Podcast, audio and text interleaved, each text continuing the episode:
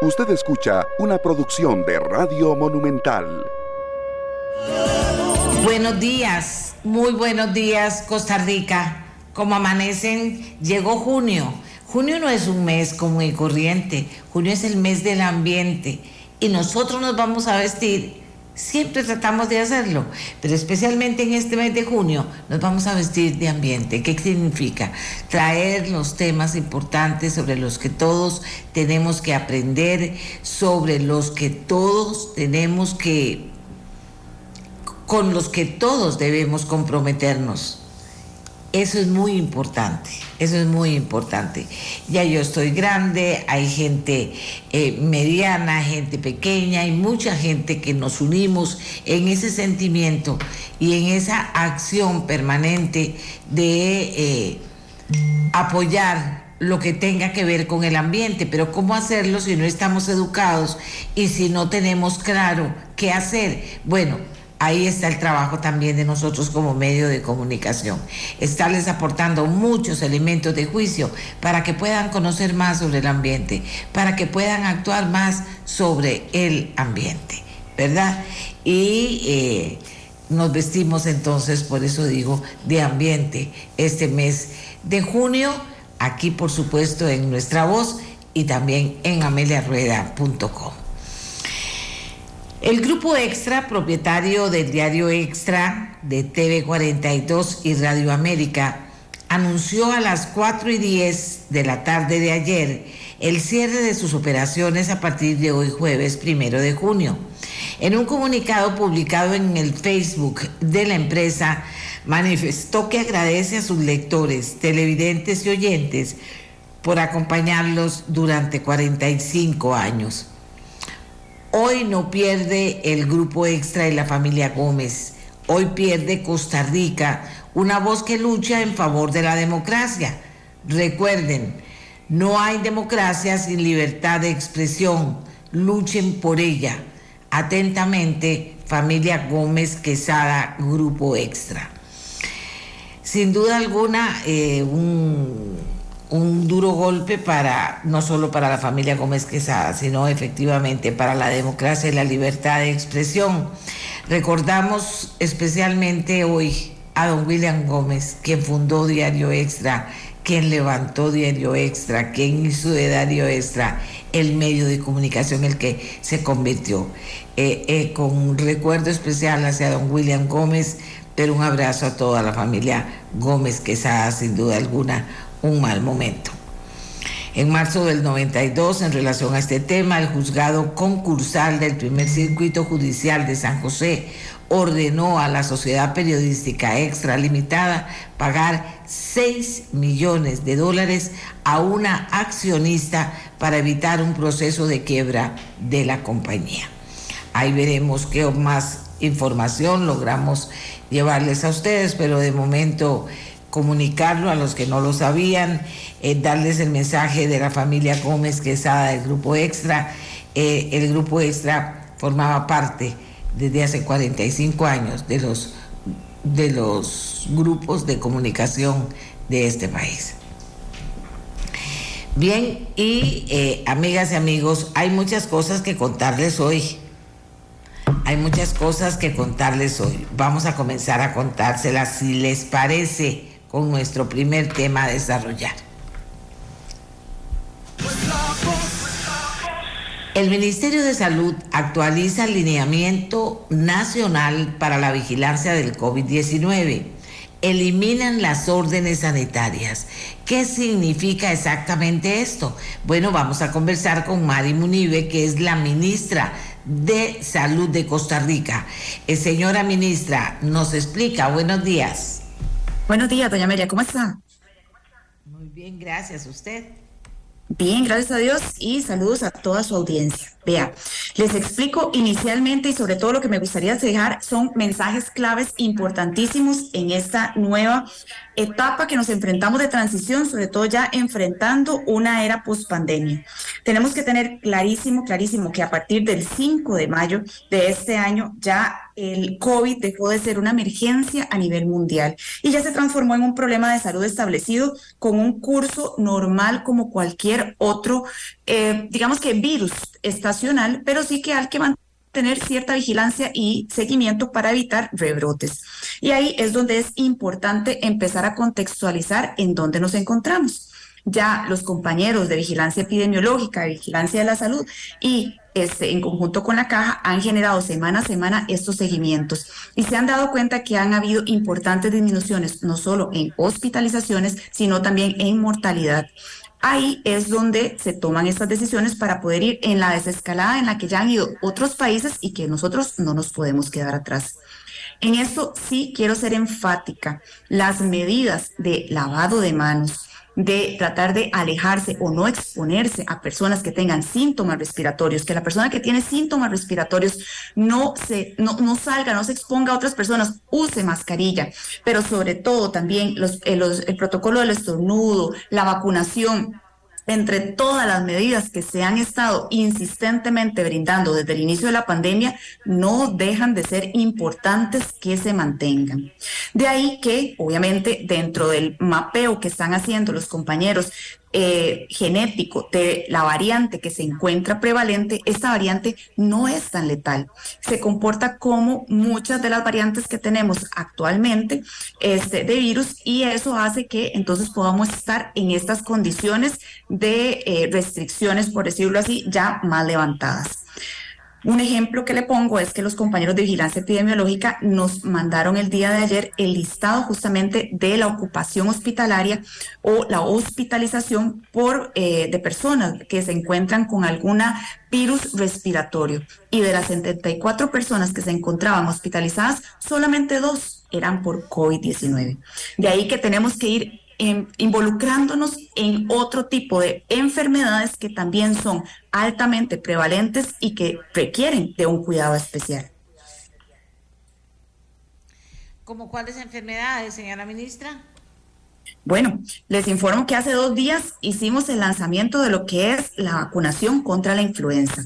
La influenza estacional es algo que periódicamente se da año tras año y que sabemos que la Caja Costarricense de Seguro Social articula importantemente la colocación de esta para toda la población. Se compraron millón y medio de vacunas, las cuales se deberían estar colocando en poblaciones prioritarias por ejemplo, las personas que tienen o los chiquitines que tienen entre seis meses y siete años o las personas mayores de 58 años, por favor, los adultos mayores no dejen de asistir al centro de salud para colocárselas, también las mujeres embarazadas y así como toda persona que tenga algún factor de riesgo. ¿Qué quiere decir un factor de riesgo? Que sea hipertensa, que tenga presión alta, que tenga diabetes o azúcar en la sangre, alguna enfermedad en los pulmones como el asma, entre otras. Acuda al centro de salud y por favor vacúnese. Es muy importante mm, cuidarnos nosotros y con esto cuidamos a los demás y sobre todo que sabemos que en estas épocas que ya se están acercando estos chaparrones, cada vez hay más aglomeración de la población, entonces estos virus pueden transmitirse con mucha más facilidad. Aquí volviendo también a la parte del COVID, las mismas este, recomendaciones con respecto a la vacunación también están. Entonces, nada más recordar que continúa la articulación entre Caja y Ministerio de Salud para la vacunación del COVID. El lunes, por cierto, se van a estar enviando el calendario a todas las unidades para que cantón por cantón sepan de la campaña que va a ir de junio a octubre, dónde puede usted acudir para acercarse y también, si desea vacunarse contra el COVID, lo haga. Tenemos en este momento dos vacunas que son para virus que se requieren para la protección de la población. La influenza, que tiene cuatro variantes al interno de la vacuna que protege justamente para este virus estacional, y la del COVID. Vamos a ver, una cosa me preocupa en todo esto, estaba bastante claro, pero ¿qué pasa cuando la persona tiene COVID eh, eh, en relación a su trabajo, que puede ir a trabajar cuidando las medidas y cuidando sobre todo el tema de la mascarilla, con su familia también? ¿Cómo ubicamos a esa persona con COVID hoy? Vea, qué importante esa pregunta y sobre todo porque hoy salió en un medio de comunicación escrito tal vez una distorsión. El aislamiento es una parte importantísima de cortar la cadena de transmisión. Eso tenemos que tenerlo clarísimo. Una cosa es que el Ministerio de Salud no genere órdenes sanitarias ya para poder, por decirlo así, obligar a que las personas se aíslen y otra muy diferente es que ante síntomas las personas acudan al centro de salud, se les haga un diagnóstico y automáticamente vayan a generar un aislamiento. O también tenemos pruebas autoempleadas, las cuales al ser positivas se recomienda ir a hacer una valoración, pero también las personas que tienen síntomas deberían aislarse automáticamente.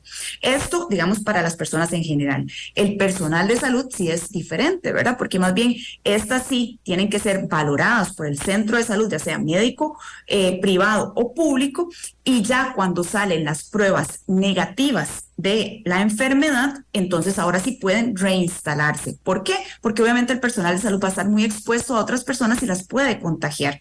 La vigilancia siempre se va a mantener este, permanente y el aislamiento es una indicación importante para cortar los contagios. Pero es muy diferente que haya ahora toda la plataforma del Ministerio de Salud esté abocada a generar en este sistema automatizado órdenes sanitarias para decirle a las personas quédense ahí.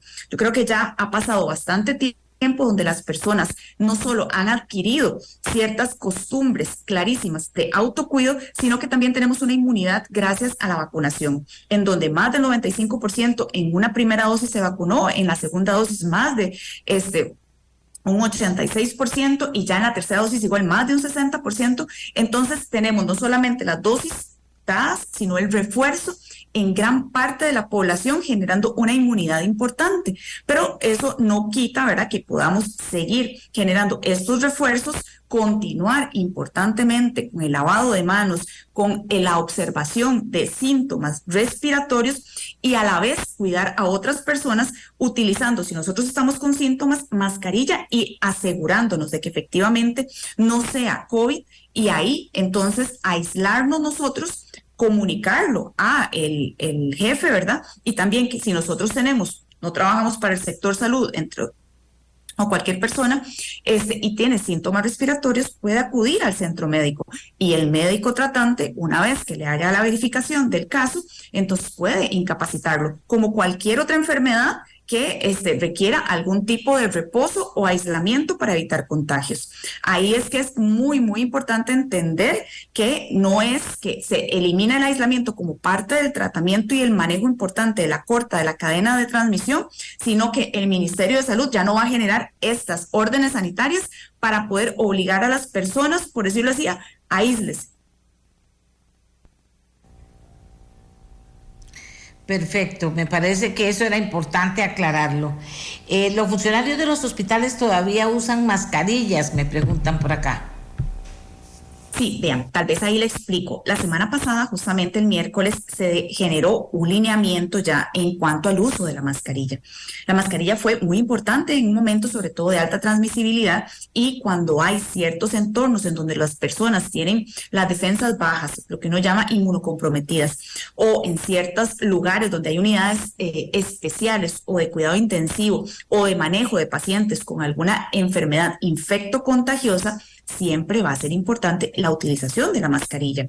Para nadie es un secreto que antes de la pandemia todo el personal de salud, independientemente del perfil, tenía una cajita de mascarillas y cuando veía que a criterio de él había algo que podía contagiar o podía poner en vulnerabilidad a la persona que se estaba tratando, entonces uno se colocaba la mascarilla, así como en entornos quirúrgicos, entre otros. Ahora lo que dijimos es, volvemos a como estábamos antes de la pandemia y obviamente hay criterios claros establecidos para poder utilizar la mascarilla. De ahí que nosotros generamos la línea, porque el Ministerio de Salud como rector nacional genera la línea a nivel nacional, tanto de instituciones públicas como privadas. La caja tiene que, digamos, validar esa directriz dando ya cosas más específicas, porque nosotros lo que hacemos es como una generalidad para que la gente siga la línea de trabajo de salud a nivel nacional y ya cada entorno tiene que dar su lineamiento, su, circular a nivel específico. La semana pasada ocurrió una particularidad, que hubo un cambio de gerencia. yo me comuniqué con el doctor Randall Álvarez para comunicarle de previo todos los cambios que se iban a hacer también de, por esa articulación que tenemos que tener para no solo anticipar compras potenciales, entre otras cosas, para evitar el desperdicio y también para que se pudieran agilizar estos procesos de comunicación a lo interno, porque sabemos que la caja es, es un monstruito en el sentido de que es mucha gente y hay mucho que comunicar en un tiempo dado. Entonces, obvio que hay que este, articular de previo pero de este cambio de gerencia en esa semana tal vez distorsionó un poco la comunicación tan expedita que se tenía que tener y ahí que hasta esta semana también continuó esta práctica. Sí, el día martes justamente que estuvimos en la clínica solo lunes viendo la parte de vacunación, me percaté que las personas hasta para ir a plataforma de valoración en un área de salud y ingresaban con mascarilla. Ahí donde yo le dije, doctor, ¿qué está sucediendo, verdad? Y el doctor este Ramírez, el nuevo gerente, inmediatamente generó una circular para poder aclarar la situación. Entonces sí, creo que este es parte, digamos, que de este cambio, por lo menos la, la, la, valoración que hice de gerencia, en donde la comunicación tal vez no fue tan expedita, pero que sí, ya desde el día martes mismo, eh, la Caja Costarricense de Seguro Social emitió una circular a lo interno donde ya, eh, digamos que comunicó a toda la población el, el protocolo adecuado de utilización de la mascarilla. ¿Hay que tener alguna, algún cuidado especial con los adultos mayores, con los niños? Claro que sí, o sea, toda persona que tenga síntomas respiratorios no debería estar acercándose a ninguna persona y mucho menos a población vulnerable. que llamamos población vulnerable? Obviamente los chiquiticos, ¿verdad? Que todavía no tienen esa inmunidad y la van adquiriendo no solo con la lactancia materna, sino también con las vacunas. Y los adultos mayores, así como las mujeres embarazadas.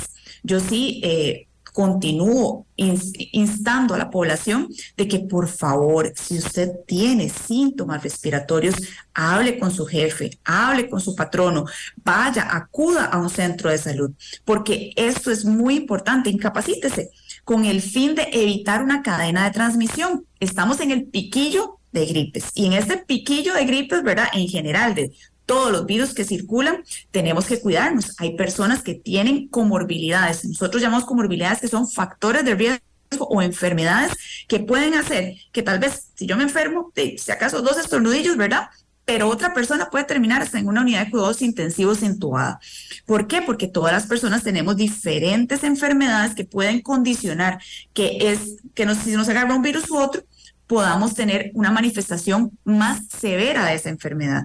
Por eso, nuevamente, siempre, siempre las medidas de el lavado de manos, el protocolo del estornudo, taparnos cuando tenemos sintomatología, podemos perfectamente ante la sintomatología utilizar mascarilla para poder, las personas que están, no, no podemos aislarnos de, de, nuestra familia a veces, pero sí alejarnos de ellas y utilizar mascarilla para que no puedan eh, tener ante las partículas que están en el ambiente esta contaminación o este contagio, ¿verdad? Y también, muy importante, vacunarse. La vacunación sigue siendo la herramienta que nos protege y sobre todo que defiende nuestro sistema inmunológico ante la severidad de la enfermedad y ante una potencial hospitalización. Yo lo decía el día de la campaña de vacunas. Si a usted le dijeran que si usted se pone ese pinchacito de vacuna, él tiene el 60% de posibilidades de no quedar en una unidad de cuidados intensivos, haría esto,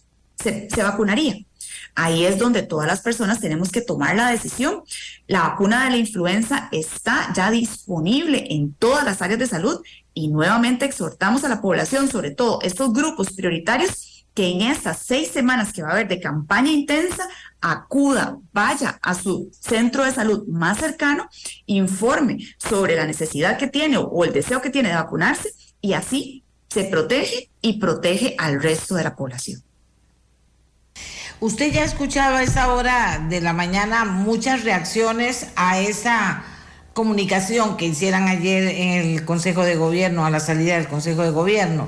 Eh, ¿Qué le preocupa de malos entendidos que se estén dando sobre esto que aparentemente, como usted lo plantea, está muy claro?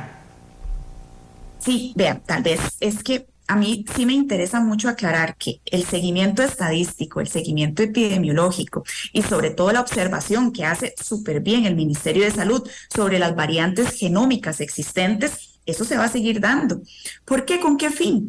Viene la época de lluvias, viene el pico de enfermedades y tenemos que estar atentos a que si hay algún cambio epidemiológico, tengamos que actuar de en tiempo y forma, por decirlo así.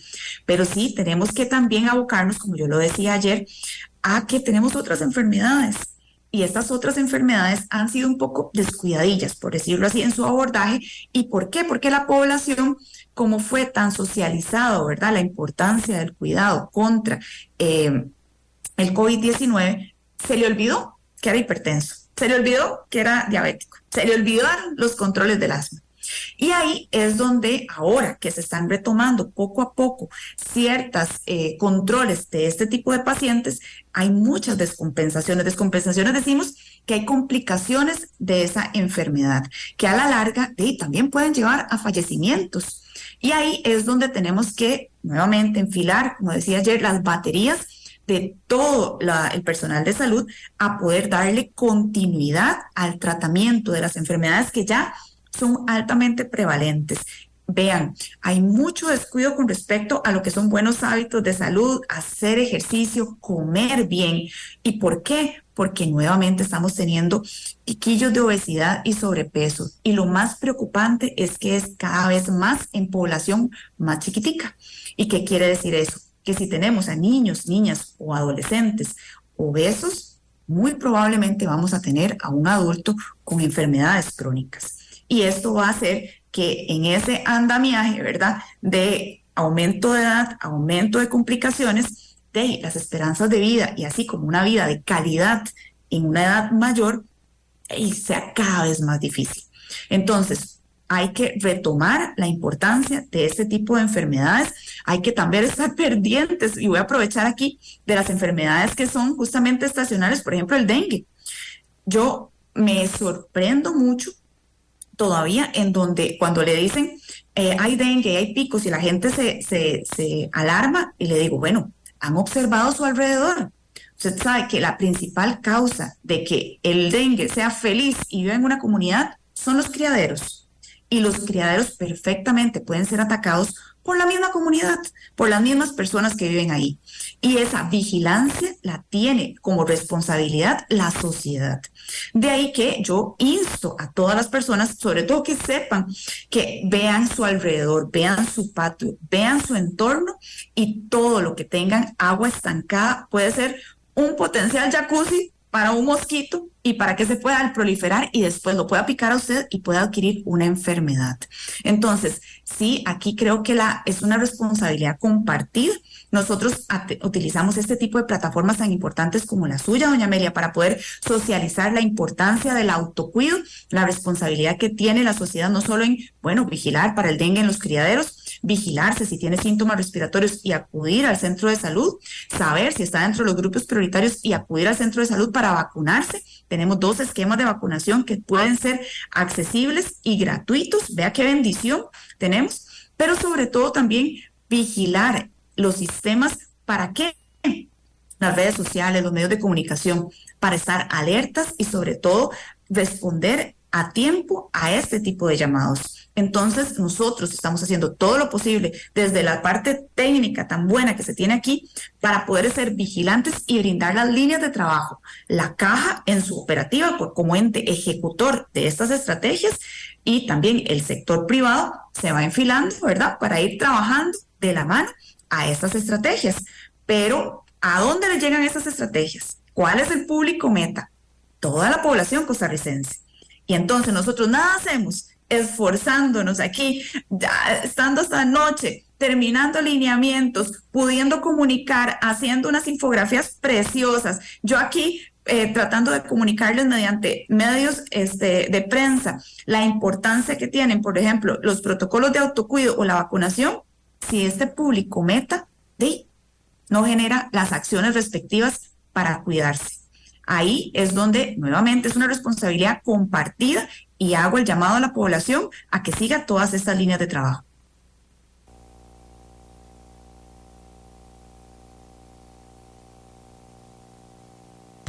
Muchas gracias a doña Mari Munive, ministra de Salud, por la información. Ha sido muy clara en los datos que acaba de compartir y en la información e indicaciones que acaba de compartir con nosotros.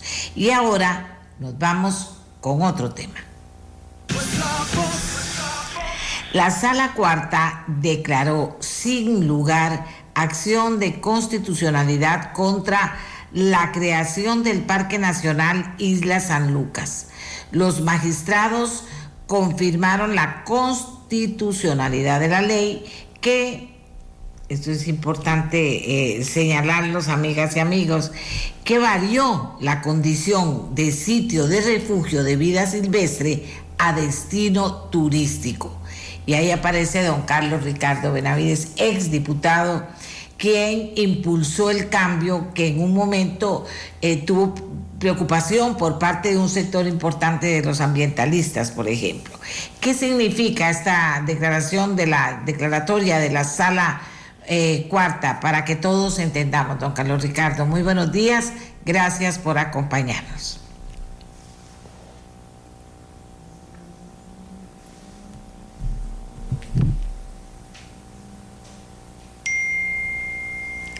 Vamos a ver el audio de don Carlos Ricardo. Tiene problemas ahorita en el... Vamos a ver nada más un momentito, a ver si logramos solucionarlo.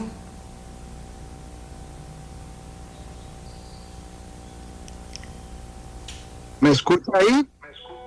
Ahí lo escucho muy bien, ahí lo escucha muy bien, ahí lo muy escucho bien. muy bien. Bueno, le decía que, em, estamos muy contentos porque esta decisión de los magistrados eh, y magistrada de la Sala Constitucional lo que nos confirma es que la pretensión, el objetivo fundamental de la ley, cuál es que existe una sana combinación entre la protección de los derechos al medio ambiente, la protección del patrimonio eh, cultural, histórico de la isla y la visitación turística sostenible para el progreso y desarrollo de las comunidades es completamente compatible con el derecho de la Constitución. Es decir, que nuestra Constitución protege esos bienes no en detrimento de otros, sino eh, de manera armónica entre los eh, entre esos principios y valores de carácter constitucional.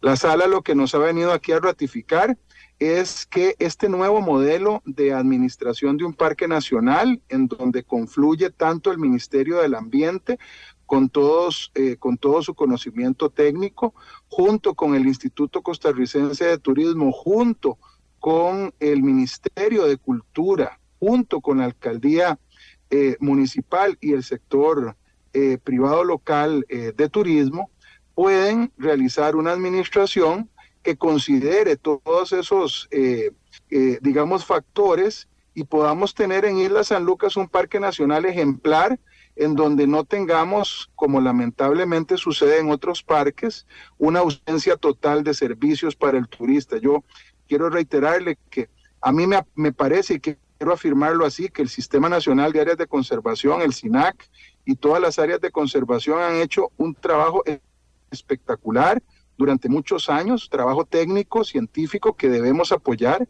pero en la administración propiamente de los servicios turísticos ha sido muy deficitario. Nuestros parques nacionales no tienen en muchos casos ni servicios sanitarios decentes, no pueden la gente con discapacidad o adultos mayores acceder a un sendero, no hay centros de visitación. En el caso de San Lucas no hay un muelle adecuado, un atracadero suficiente. El que tenemos es el, atracadero histórico, pero tiene muy poca capacidad todavía. Entonces, poderle dar al, al, al habitante costarricense, al turista costarricense, al turista nacional, la posibilidad de visitar esa maravilla que es Isla San Lucas, en donde todo está lleno de historia y de naturaleza, es el objetivo de esta ley que los, que los magistrados ya confirmaron como una ley completamente constitucional. Hola, don Carlos Ricardo, ¿cómo se va a llevar a cabo este proceso? ¿Estamos preparados para hacerlo? ¿Hay que preparar a la gente? ¿Quién se encarga de prepararlo?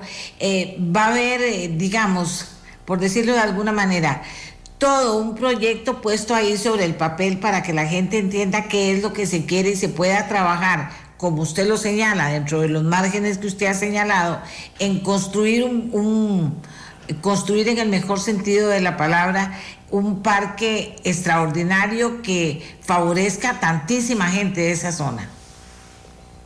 Sí, efectivamente, ya existe una junta directiva.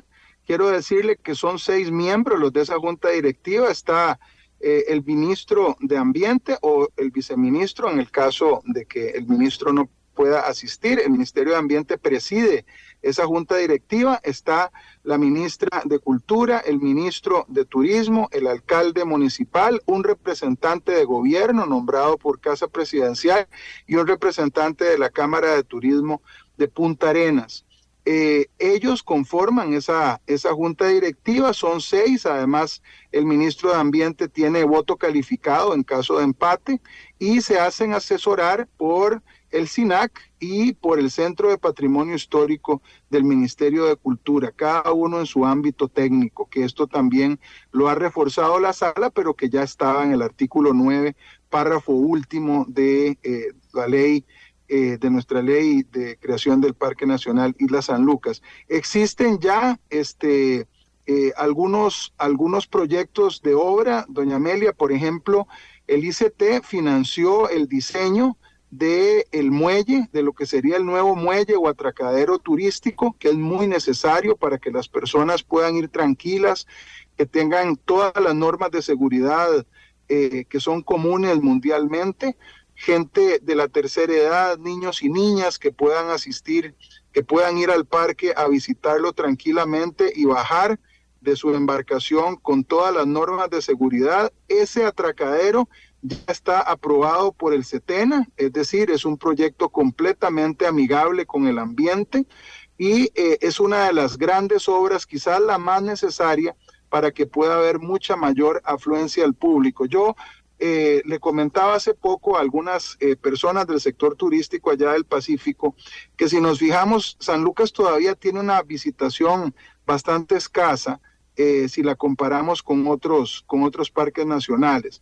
En el año 2022, San Lucas recibió cerca de 10 mil turistas. Si usted lo compara, por ejemplo, con Manuel Antonio, Manuel Antonio recibe prácticamente 400 mil turistas al año. En el caso de San Lucas hay una particularidad y es que usted tiene que desplazarse desde Punta Arenas o desde otros puntos de la, de la costa del Pacífico en un barco, en una lancha. Hay turoperadores locales en Punta Arenas, muchos y muy buenos que dan un excelente servicio y que llevan grupos de 8, 10, 15 personas. Todo eso es, generación económica, es decir, la turoperación supone muchas cosas que eh, le dan valor a esta actividad.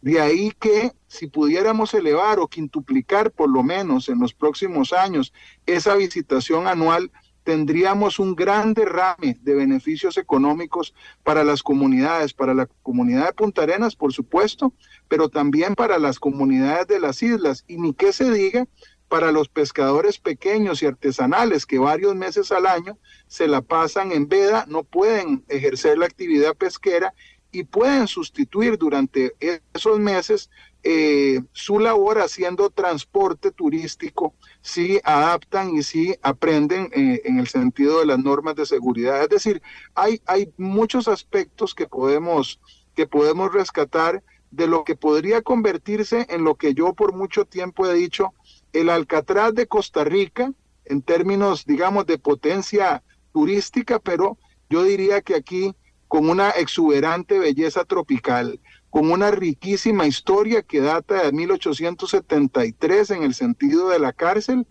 pero si nos vamos para atrás, recordemos que en San Lucas hubo presencia, eh, tribus eh, aborígenes que habitaron esa isla, la historia es riquísima, no solo lo que nos contó don José León Sánchez, que en paz descanse, de una obra que se ha convertido en icónica de parte, eh, por parte de la literatura costarricense, sino también este, muchas otras historias y partes de, lo que en, las décadas distintas sucedió en, eh, en San Lucas.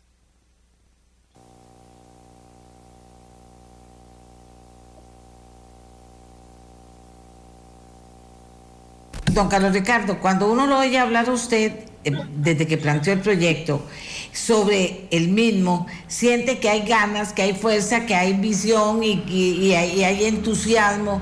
Y todo eso cuenta a la hora de que ahora se comience a desarrollar esa zona. Eh, ¿Tenemos ese entusiasmo entre la gente que está comprometida con sacarlo adelante? Sí, mire, eh, yo creo que esta resolución nos va a ayudar muchísimo, porque tengo que ser completamente sincero. Durante los últimos dos años, mientras estuvo la acción de inconstitucionalidad pendiente de resolver, hubo una importante cantidad de funcionarios que se resistían a la aplicación de esta ley. Y entonces alegaban, incluso tuvimos discusiones muy fuertes en el sentido de que alegaban que no, que mire, que no aplique esta norma, porque no, es que la ley está cuestionada ante la sala constitucional, como si la presentación de una acción de inconstitucionalidad invalidara o retardara la aplicación de una ley. Una ley es una ley independientemente de que haya sido cuestionada ante la sala constitucional, salvo que la sala obviamente eh, suspenda los efectos, lo cual nunca hizo con la ley San Lucas. Entonces sí creo que en realidad se ha ralentizado, es decir, se ha alerdeado la aplicación de la ley. Hay muchas cosas que no se han hecho eh, y me parece a mí que eh, ahora, cuando ya queda claro que todos los puntos, absolutamente en todos los puntos en que los accionantes plantearon su queja fueron rechazados, por los magistrados, creo que ahora ya no habrá ningún pretexto para aplicar la ley en toda su extensión. Y yo sí creo que hay mucho entusiasmo, que, existe mucha gente, organizaciones, eh, entidades del Estado que quieren entrarle a una administración sana. Recordemos, doña Meli, quiero dejarlo bien claro, esa isla mide 472 hectáreas, más o menos 4 kilómetros y medio cuadrados, eh, de los cuales únicamente el 7% aproximadamente son de... Eh, de visitación turística. Ese es el territorio en donde está ubicado eh, todo lo que es el patrimonio histórico, los eh, senderos y las playas visitables. De ahí en adelante, el 93% de esa isla es absolutamente, eh, está vedado, la gente no puede entrar ahí porque son puros bosques y, y, zona protegida. Entonces vamos a concentrarnos en la protección de todo eso, pero especialmente en, dotar de condiciones amables a los visitantes en ese pequeño porcentaje que es una maravilla, donde la gente puede ir a ver naturaleza y puede ir a sentir la historia. Eh, ahí hay mucho trabajo que hacer y les repito, la meta de convertir a San Lucas, a la isla San Lucas, en uno de los destinos eh, turísticos y de los parques nacionales más visitados de este país. Ricardo Benavides, como lo presentamos, exdiputado, presentó el proyecto Impulsa el Cambio eh, en este lugar de Costa Rica que, que como cuando lo oímos hablar a él le dan ganas a uno por lo menos de conocerlo, pero también se imagina uno las cosas lindas que se podrían hacer. Ojalá que pensemos también en toda la estética que se necesita para trenzarnos con la, con, con la naturaleza y poder presentar esa joya al mundo y ganar todos, como dice también don Ricardo, porque en esto todos ganamos y lo hacemos bien. Muchas gracias, don Carlos Ricardo. Muchas gracias a usted, saludos y que tengan todos muy buenos días. Y ahora hacemos una pausa y enseguida regresamos, hablando que Costa Rica anunciará que es el primer país del mundo en impartir módulos de realidad virtual para combatir la pesca ilegal. Les dijimos que estamos comenzando medio ambiente y nos vamos a supervestir de noticias sobre el ambiente en este mes. Hacemos la pausa y ya regresamos. Somos responsables del mundo que le dejaremos a las nuevas generaciones. Es su responsabilidad y la mía cuidar los bosques, los ríos, los mantos acuíferos y ahorrar el agua que llega a nuestras casas. Soy trabajador de una finca bananera y estoy orgulloso de la industria. Recientemente nos informaron que el 100% de las fincas han reducido el consumo de agua en un 90% y han reforestado más de 14.000 hectáreas de bosques. Todo un ejemplo para el país y nuestras familias. Un mensaje de Corbana y el sector bananero, generadores de bienestar y desarrollo para Costa Rica. La Municipalidad de San José le informa que el próximo 30 de junio vence el plazo para pagar los tributos municipales y patentes. Cancele desde nuestra página www.msj.go.cr con sus tarjetas de débito o crédito en las agencias de los bancos de Costa Rica y Nacional, también mediante la plataforma SIMPE o en las sucursales electrónicas de los bancos. Municipalidad de San José, trabajamos para usted. Elegí una conexión veloz y estable de verdad. Elegí Telecable y disfruta de tranquilidad, calidad y servicio. Elegir lo mejor es fácil. Desde 30 megas por 26,900 colones. Pásate ya a Telecable al 4080 4000. A partir de hoy, aprovecha solo cuatro días de precios irrepetibles. No te los podés perder. Además, llévatelos de una vez con tu Credife y comienza a abonar hasta agosto. A monje le tengo fe. En el marco del Día Internacional de los Océanos, Costa Rica anunciará que es el primer país del mundo en este mes de junio lo hará, en impartir módulos de realidad virtual para combatir la pesca ilegal. Les hablamos de una experiencia inmersiva dentro del mar. Para la capacitación de jueces, fiscales, OIJ, guardacostas, Incopesca, Senasa y MINAE, con el fin de mejorar la solidez y contundencia de este tipo de casos en las Cortes Judiciales. Don Moisés Mug es director de Ciencias de la Federación Costarricense de Pesca, ambientalista, biólogo pesquero con 39 años de experiencia en conservación marina, manejo pesquero, enseñanza universitaria e investigación científica, máster en ciencias pesqueras. Ha sido trabajador en manejo costero integrado evaluaciones ecológicas, estudios de impacto ambiental, desarrollo costero y economía azul. Disfruta, y esto lo voy a poner porque viene en las calidades, cuando yo pido las calidades de las personas. Disfruta la vida en familia, la iglesia, la pesca deportiva, el atletismo de pista y campo, la natación, el buceo, la fotografía, la cocina y la jardinería. O sea, pasa ocupado. Don Moisés Mug, a quien le damos la bienvenida al programa para que nos cuente de qué se trata ¿De qué se tratan estos módulos de realidad virtual para combatir la pesca ilegal? Don Moisés, bienvenido, buenos días. Muy buenos días, doña Amelia. Muchas gracias por el espacio. Eh, bueno, esta es una, una tecnología eh, emergente entre todas las tecnologías que estamos siendo bombardeadas y se están desarrollando. Eh, tiene aplicaciones inmensas y se enmarca de lo que se conoce eh, como el metaverso. Es una especie de universo digital en el cual podemos desarrollar diferentes aplicaciones.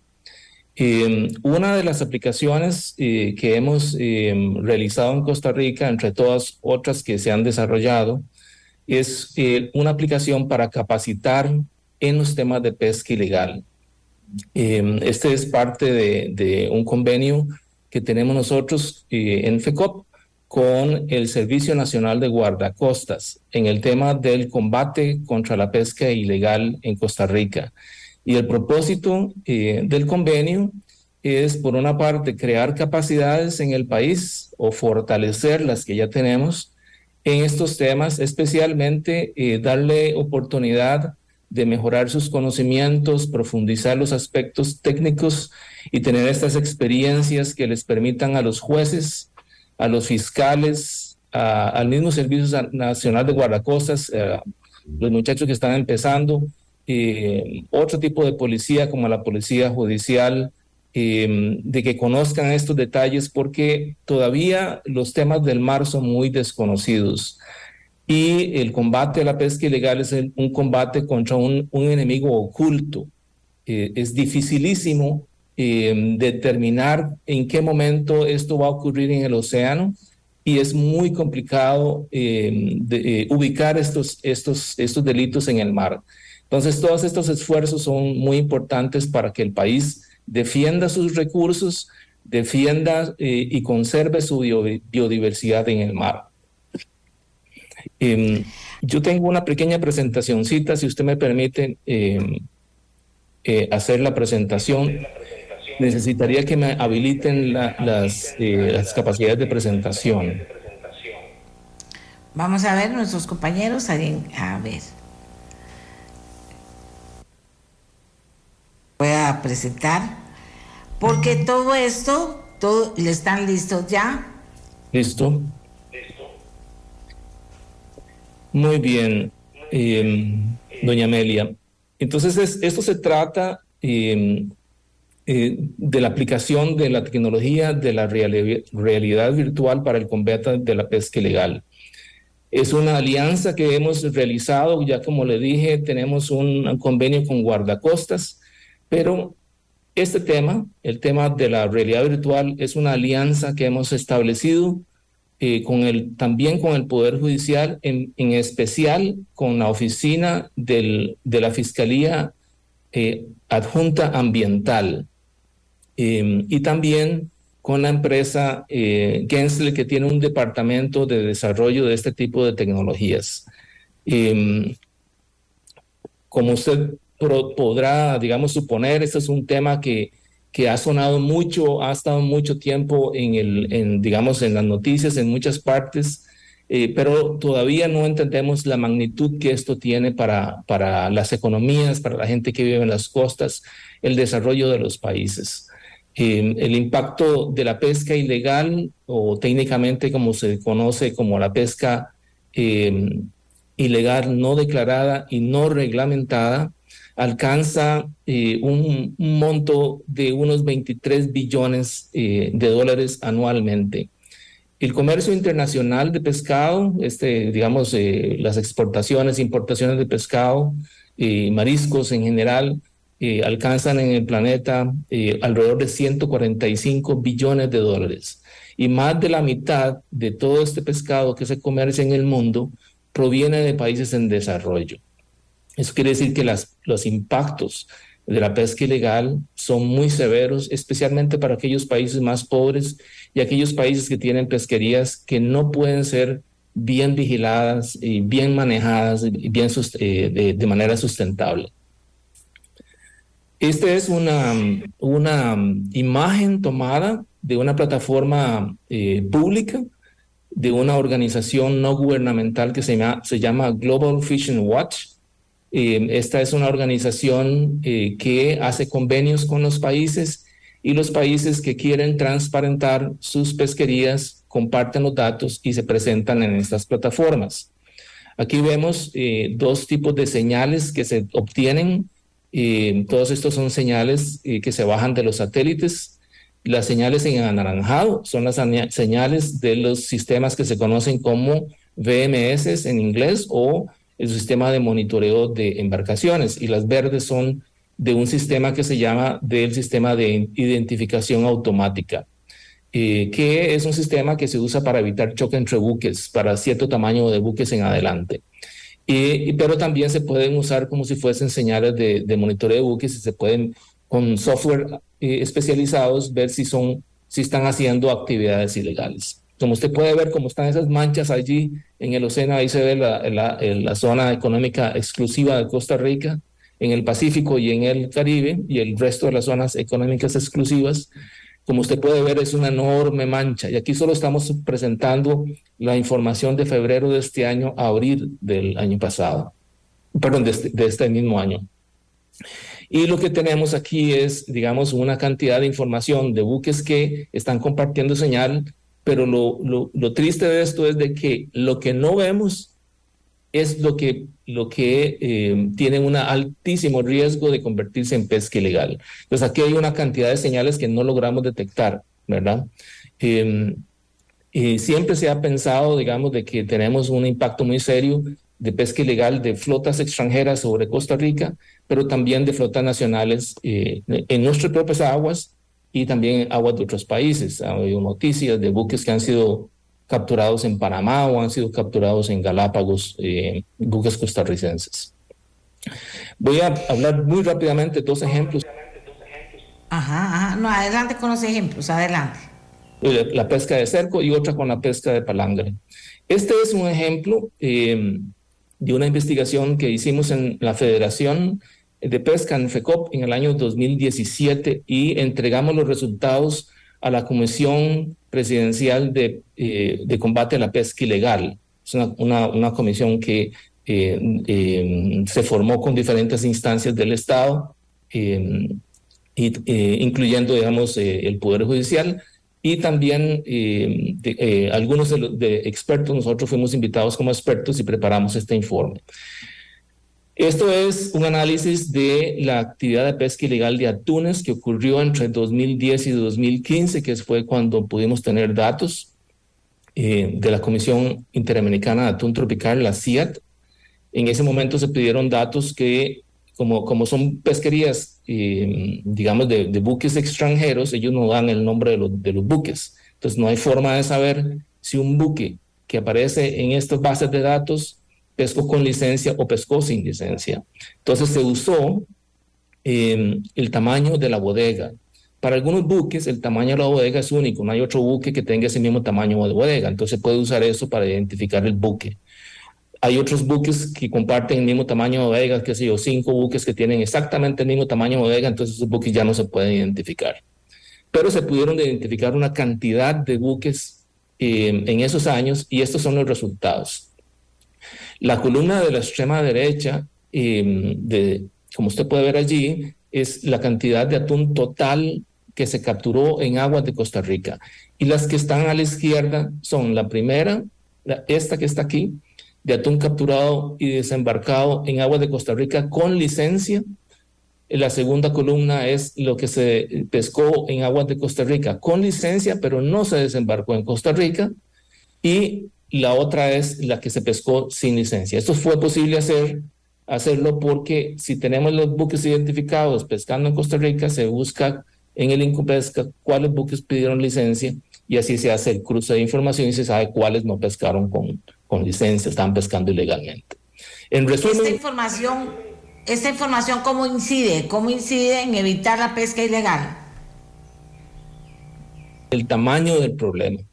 Como usted puede ver allí, son 33.684 toneladas métricas de atún que se pescó ilegalmente entre 2010 y 2015. Eso tuvo un valor cercano a los 84 millones de dólares. Esto es un impacto muy serio. Si esto, este atún hubiera sido desembarcado en Costa Rica, hubiera eh, beneficiado, digamos, eh, el proceso, la mano de obra, etcétera. Esto es atún robado, digamos.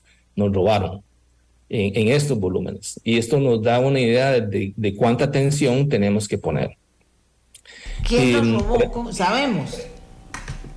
disculpe, no le, no le escuché. ¿Sabemos quién los robó? Sí, tenemos la lista de los buques em, y eso fue, digamos, entregado a las autoridades en 2017. Lo que sigue ahora es eh, eh, hacerle el seguimiento necesario. Hay elementos técnicos que, eh, que tienen que ver con la prueba, ¿verdad? por ejemplo, para este tipo de cosas se requiere una fotografía del buque infraganti, digamos. Esto permitió, por ejemplo, establecer coordinaciones para futuro que el, sistema, digamos, de, de vigilancia aérea del país haga las vigilancias en el océano, reporte cuando un buque está haciendo operaciones pesqueras y si ese buque resulta ser que no tiene licencia, entonces la guardacostas puede ir a, digamos, a interceptarlo y abordarlo. Este es un número eh, sí, adelante. Estamos, muestra gráficamente cómo, cómo estamos, ¿verdad? Aquí está la primer, el gráfico en azul, es aquel atún que fue capturado y desembarcado en Costa Rica con licencia, el anaranjado capturado con licencia, pero desembarcado en otros países, ese atún, digamos, se procesó en otras partes. Y, y el gris es la cantidad de atún que se pescó sin licencia.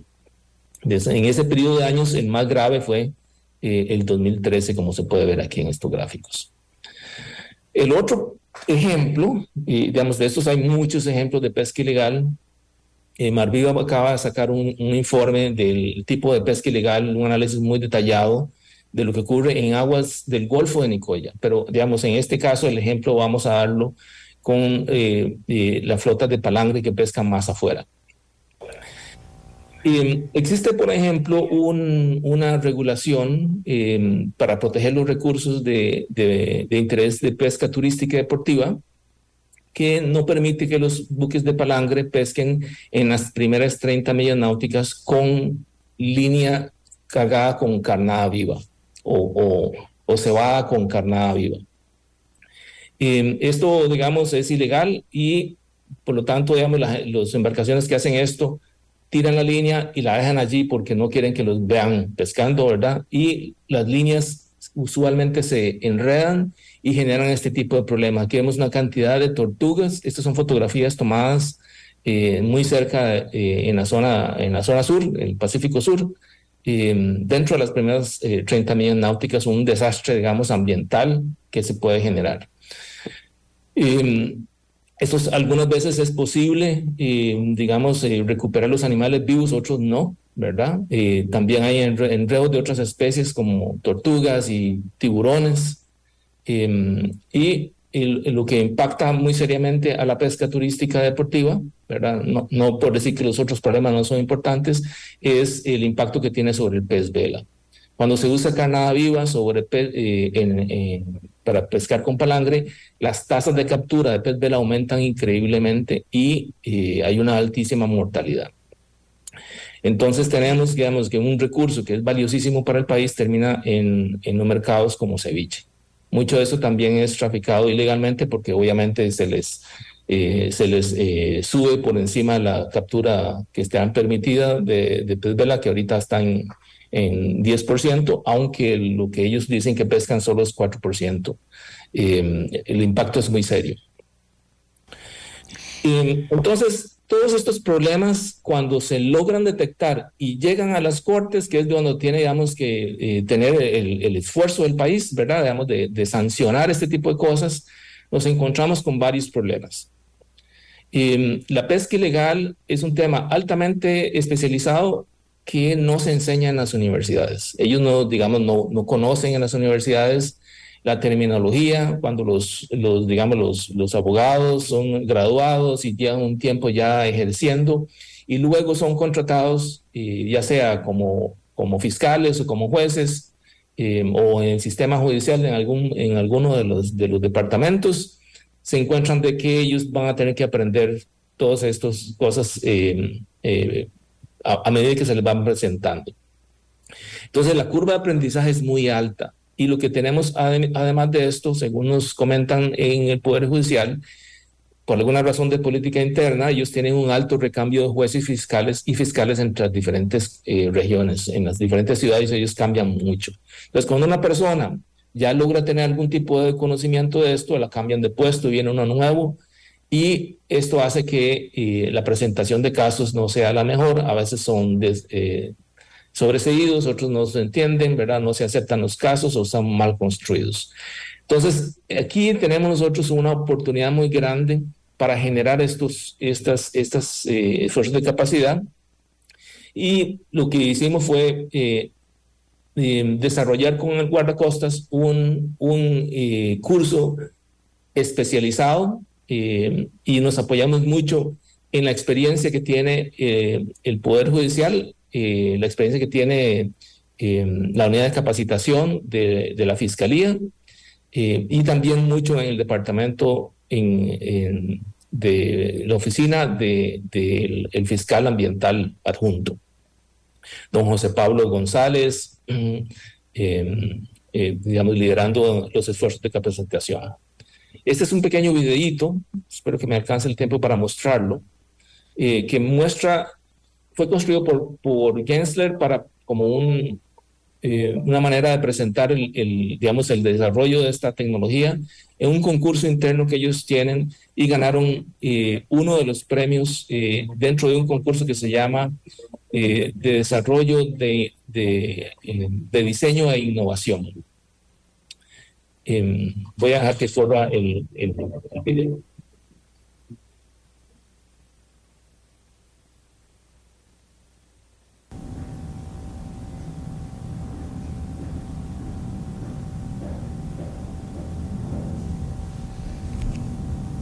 Si nos puede explicar, eh, eh, señor Muc. Sí, estas son imágenes que muestran, digamos, cómo es el impacto en los océanos de la, de la pesca ilegal. Disculpen, está en inglés porque ellos se presentaron estos en, un, en un concurso de lengua que era inglés.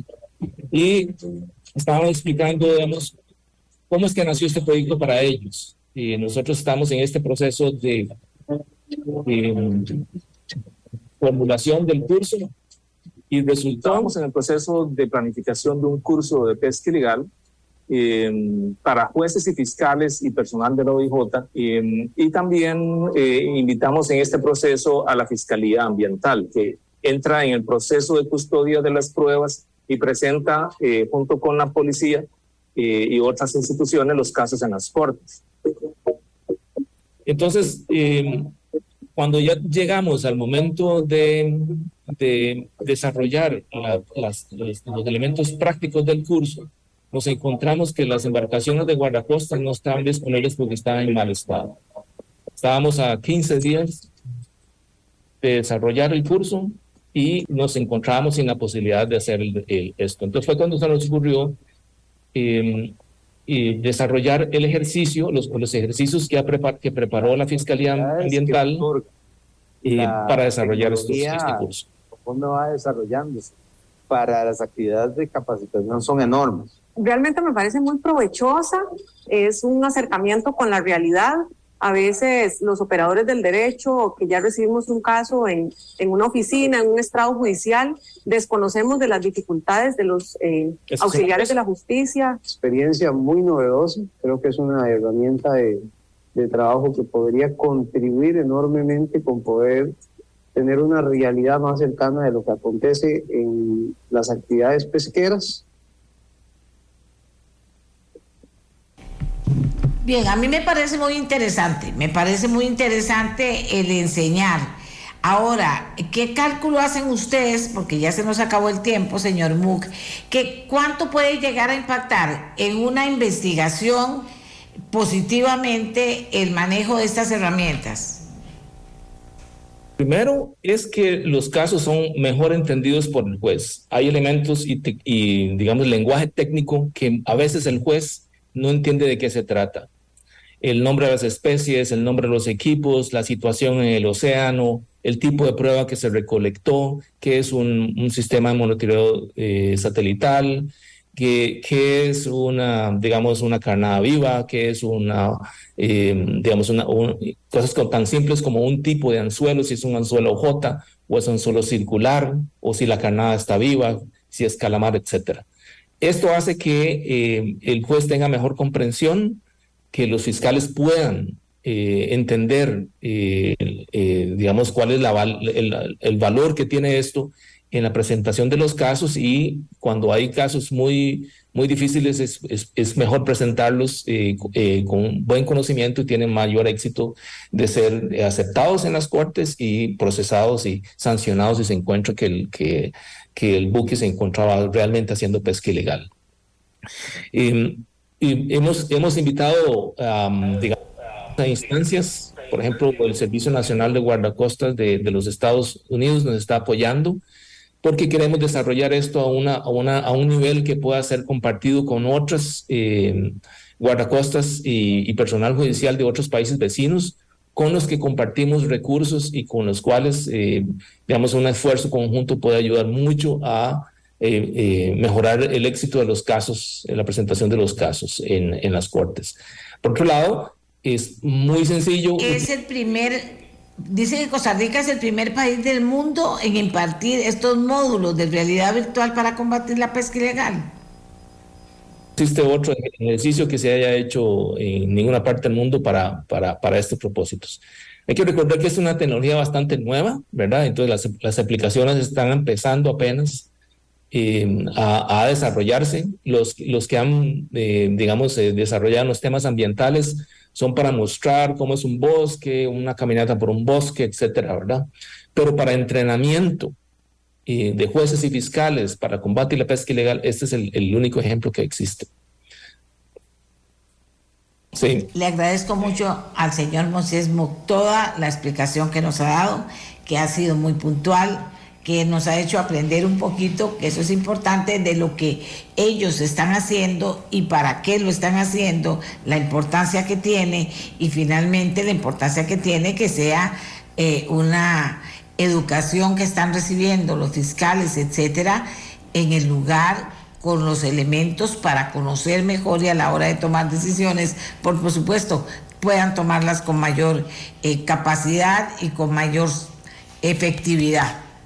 Y eso es importante.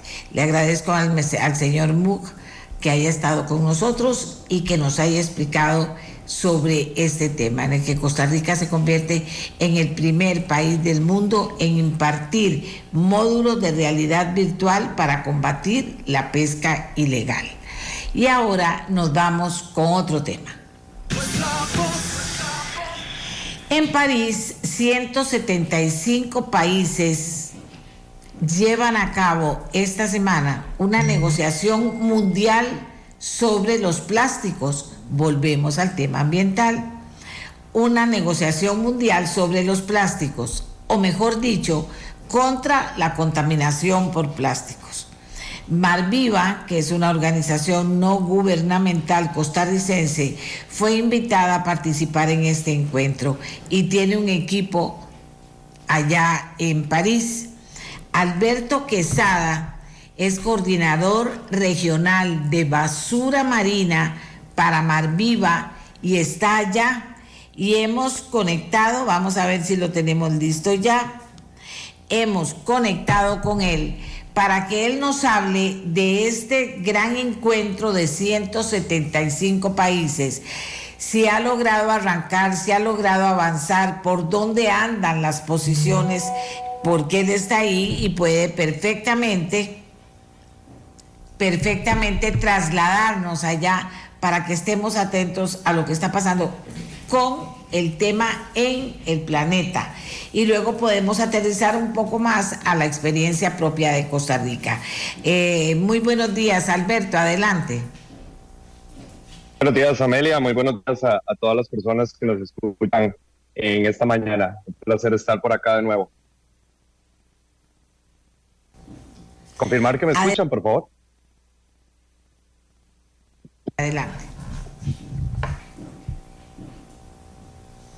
Alberto, adelante.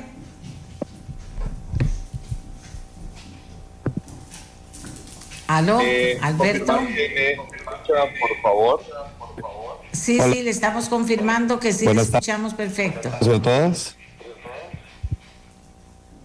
Estoy teniendo problemas del audio. Usted tiene problemas, pero nosotros lo escuchamos para que pueda. A ver, uno, dos, uno, dos.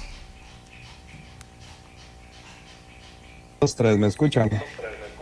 Sí, señor, le escuchamos. Usted no nos escucha a nosotros, pero nosotros sí lo estamos ya, escuchando. Ya, les escucho. Adelante.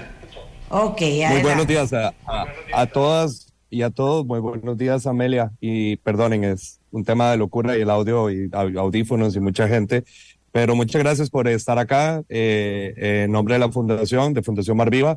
Y muchas gracias por este espacio que nos da la oportunidad de poder contarles a todas las personas allá en Costa Rica lo que está ocurriendo acá en, en UNESCO, en París, en el marco de la segunda sesión de negociación hacia un acuerdo internacional eh, jurídicamente vinculante para acabar con la contaminación por plásticos. ¿Qué está ocurriendo? Bueno, desde el lunes oficialmente comenzó la segunda sesión de negociación. Eh, esto es un comité de estados conformado por más de 170 estados eh, de todo el mundo donde están negociando un acuerdo internacional nuevo en el marco de lo del derecho internacional, del derecho ambiental, eh, que tiene como objetivo eh, poner fin una vez por todas a la contaminación por plásticos. esta es la segunda sesión de negociación. La primera fue en noviembre pasado en Uruguay en este momento nos encontramos en UNESCO. En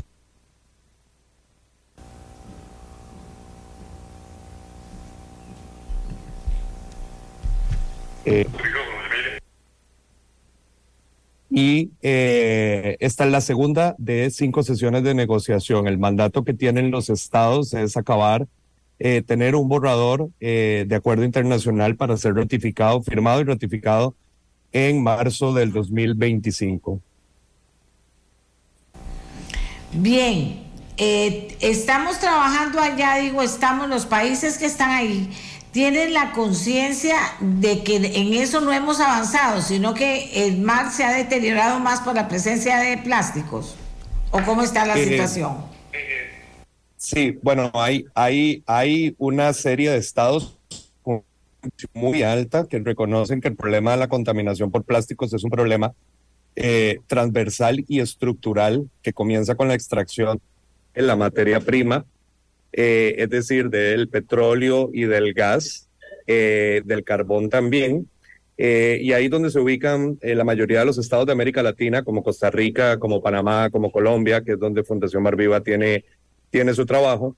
Pero sí es verdad que existen algunos otros estados en el mundo que consideran que el problema no es, no es tan grave y que de hecho en los últimos días han buscado dilatar de cierta forma el proceso de negociación, buscando que si bien afirman querer llegar a acuerdos, eh, lo están haciendo de una forma que, nos, que, que, sea más lenta, sin reconocer la urgencia eh, del problema de la contaminación por plásticos, que científicamente está harto probada, que no solo afecta a nuestro ambiente, eh, afecta a los espacios marinos, sino que también está afectando nuestra salud, está afectando una serie de derechos humanos a lo largo de todo el ciclo de vida de los plásticos. Y en el caso de Costa Rica no es la excepción. Eh, Costa Rica no es la excepción. ¿Y qué va a salir de ese enfrentamiento de posiciones, por ejemplo? ¿Qué va a salir de ahí? Bueno, eh, eh, es difícil a esta altura. Es la segunda sesión de cinco sesiones de negociación en el lapso de dos años.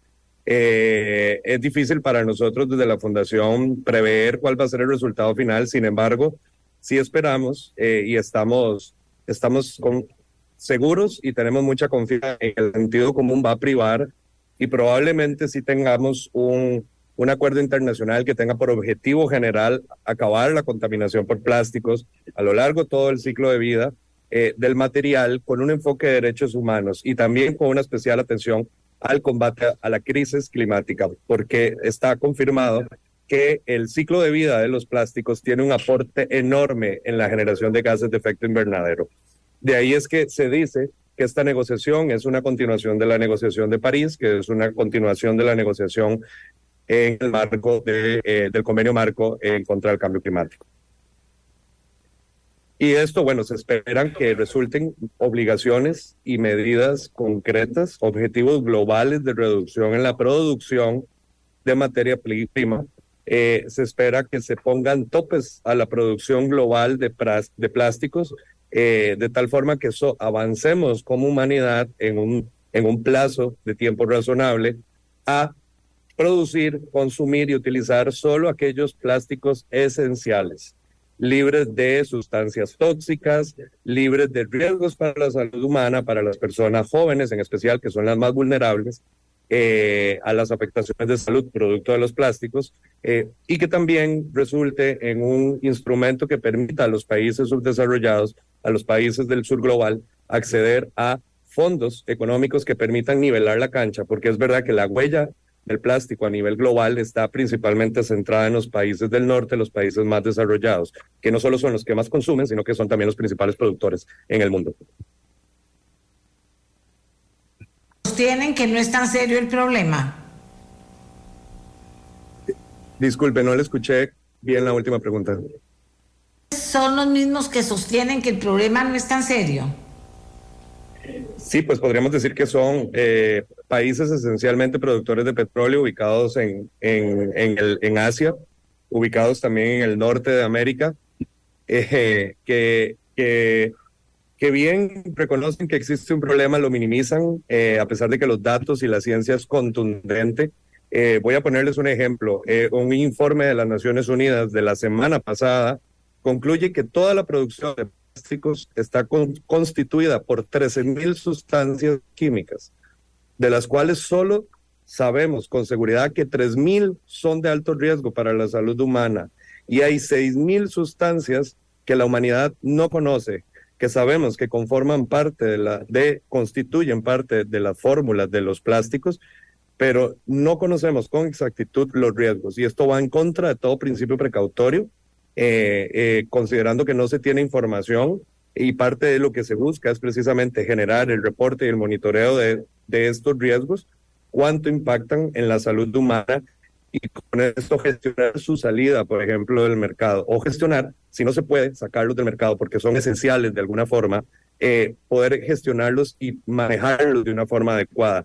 Y ojo, a quienes nos ven, a quienes nos escuchan, y Amelia y eh, compañeros y compañeras, que no solo estamos hablando del desecho plástico, ¿verdad? Estamos hablando de todo el ciclo de vida de los materiales, de las personas que todos los días tocan materiales plásticos, de las personas que se ponen una pajilla en la boca, de quienes utilizan ropa eh, hecha de plástico. Ponen todos los días en riesgo su salud de formas que conocemos en alguna medida, pero que desconocemos en la gran medida. Y parte de lo que se busca avanzar acá, y esa es una de las cosas más importantes que se espera resultar de esta semana, y es que se crea un grupo de trabajo que permita avanzar en identificar con exactitud cuáles son los polímeros plásticos y las sustancias químicas que deberían eventualmente ir saliendo del mercado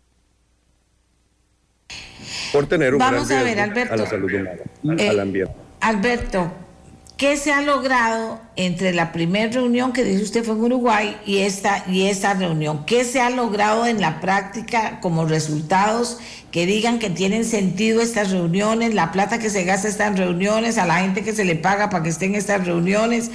¿Qué sentido tienen? ¿Qué resultados hemos visto en este año o en este tiempo? Para esto es muy importante también mencionar algunos elementos. Eh, muchos, muchos actores presentes acá, principalmente los estados con menos recursos y las organizaciones como Fundación Mar Viva, hemos hecho un llamado a que estas negociaciones avancen rápido, precisamente porque para una organización como Fundación Mar Viva poder estar acá es un enorme esfuerzo y requerimos un apoyo importante de cooperación para poder estar acá, igual que para los estados eh, del sur global es importante avanzar en una negociación rápida, porque también además somos los estados y las comunidades más afectadas. Creo que los principales resultados que ha habido entre la primera y la segunda sesión es que cada vez más países entienden y reconocen que efectivamente debemos avanzar rápido en esta negociación y que también mientras esta negociación ocurre, a niveles nacionales podemos seguir avanzando en regular eh, el problema de la contaminación por plásticos. Para esto, un ejemplo son el, un ecosistema de proyectos que Fundación Marviva, eh, junto con la organización One en el caso de Costa Rica, ha promovido eh, para atender diferentes partes del problema de la contaminación por plásticos. Y esto con el apoyo de diferentes fracciones legislativas, eh, el Partido Liberación Nacional, el Partido de Gobierno, el Partido Social Cristiana, han sido diferentes partidos que han apoyado, que están apoyando la construcción de estos proyectos y que usted ya ha visto que algunos de estos se han presentado. Proyectos de ley para eh, regular el, las colillas de los cigarros, que son colillas plásticas y altamente tóxicas para la salud ambiente, eh, que fue presentado por tres diputados y diputadas del Partido de Liberación Nacional. Eh, recientemente se presentó también un proyecto de ley por la diputada Monserrat Ruiz para atender y prohibir los microplásticos adheridos que tienen un importante impacto negativo en la salud de las personas, especialmente las mujeres, y también en los espacios marinos. Y así vendrán diferentes proyectos con los que seguimos trabajando y sabemos muy bien que son estos espacios de negociación los que están permitiendo a las autoridades políticas en los diferentes países del mundo, pero particularmente en Costa Rica, reconocer ya por fin que estamos ante una crisis ambiental sin precedentes y que necesitamos regular y que poner orden la producción, el uso, el consumo y sí, la gestión de los desechos plásticos. Alberto, yo soy un poco necia con el tema de que estas reuniones nunca entiendo para qué se hacen y nunca entiendo qué logran. 175 países, ¿cuántas personas en cada delegación hay ahí en este momento? ¿Cuánta gente viaja hasta allá, con toda la huella ecológica que eso significa también, viaja hasta allá, gasta dinerales para poder estar en, en una reunión que, que al final no va a poder no sé si usted me dice que sí, pero como veo las cosas, no va a poder ni siquiera llegar a un arreglo claro de cuál es el siguiente paso a seguir en este momento, si apenas están entendiendo que el problema existe. gracias, Amelia. Aquí tal vez lo más importante, confirmar que me escuchan, por favor. Sí, señor, lo escuchamos. Gracias. Aquí también lo más, lo más importante es recordar el fin y el espíritu del multilateralismo. Eh, recordar que el espacio, eh, las decisiones globales eh, que, que incorporan o que requieren la unión de varios estados definitivamente se tiene que hacer a través de un proceso de negociación. Amelia, quienes nos escuchan, porque si no es a través de un espacio multilateral donde países como Costa Rica, sin ejército, con pocos recursos, si no es en un espacio como este, donde pueden sentarse y negociar con países enormes, con recursos, y tal vez no ilimitados, pero bastante que, grandes, eh, eh, si no hacemos, si no creamos esos espacios, si no les damos sentido, eh, pues el mundo se va a seguir manejando por por aquellos estados que tienen los recursos y que tienen el poder. El multilateralismo es la opción de poder avanzar como mundo, como Estado 170, hacia un paso común, aunque tomar este paso sea muy, muy lento y requiera así muchas conversaciones, porque son negociaciones. Aquí la gente no está viniendo a hablar. Ayer estuvimos hasta las 2 de la mañana, hoy estamos desde las 7 de la mañana y vamos a seguir hasta muy tarde Así que yo le puedo dar garantía, y yo no sé si me ve en la cara, pero yo le puedo dar garantía de que aquí nadie está paseando. Está la gente tomándose muy en serio el proceso de negociación, porque genuinamente estamos ante una crisis ambiental, pero que no vamos a poder resolver, Amelia y quienes nos escuchan, si no nos ponemos todas y todos de acuerdo. Me explico, es importante porque solo las decisiones en las que todo mundo participa, todas las personas participan, son decisiones que después se implementan, como dice usted. Porque de qué sirve que yo, Alberto Quesada, agarre un papel y diga, esto es lo que hay que hacer, tome, hágalo. No va a funcionar. Necesitamos que todas las personas construyan la decisión, reconozcan la ciencia y eso es lo que está pasando. Eso es lo que va, lo que permite un proceso de negociación internacional es que las decisiones que se tomen al final, aunque sean lentas, como acaba de pasar en el proceso de Altamar, que tomó casi 20 años, ahora lo que viene es una decisión altamente legítima, es una decisión que reconocen incluso aquellos estados enormes que podrían, por recursos económicos, decir, no, no, yo no, yo no voy a hacer caso, pero como participa en la negociación, construye también la decisión, también se ve obligado de muchas formas a aplicarla. Y ese es el gran valor que tiene el multilateralismo. Yo le pongo dos ejemplos concretos. El Convenio Internacional para Regular el Uso, Consumo, Producción de Mercurio, Minamata, y también el relacionado con los gases que afectan la capa de ozono, el Convenio de Montreal. Son dos procesos de negociación que también se lograron en un espacio de tiempo corto como en el que estamos acá. Y hoy los indicadores dicen que tanto la producción y el uso y el consumo de mercurio se ha podido poner en control y también la afectación a la capa de ozono ha venido disminuyendo. Entonces esos son dos ejemplos concretos que justifican que los estados y las personas también, no solo representando a estados, representando a comunidades, grupos indígenas, eh, mujeres, pueblos, se pongan de acuerdo. Y es que las decisiones que surgen de esos espacios, aunque cueste tremendamente lograrlos, tienen mucha efectividad, mucha más que las decisiones tomadas por una sola persona. ¿Cuál será el primer, el, el, avance que tendrá esta reunión? ¿Qué paso adelante se dará en esta reunión? Bueno, estamos muy emocionados. Probablemente de esta reunión, eh, eh, el día de, desde el día de ayer y hoy durante todo el día están los estados eh, empezando a plantear cuáles son sus primeras ideas concretas ya concretas a través de cómo vamos a atender la producción de sustancias químicas para los plásticos, cómo vamos a manejar la producción de microplásticos. Estamos empezando a puntear concretamente elementos potenciales que van a constituir este tratado. Mañana, cuando termine esta sesión de negociación, se espera un mandato al comité, a la presidencia del comité, para que durante los próximos meses se construya el primer borrador de cero.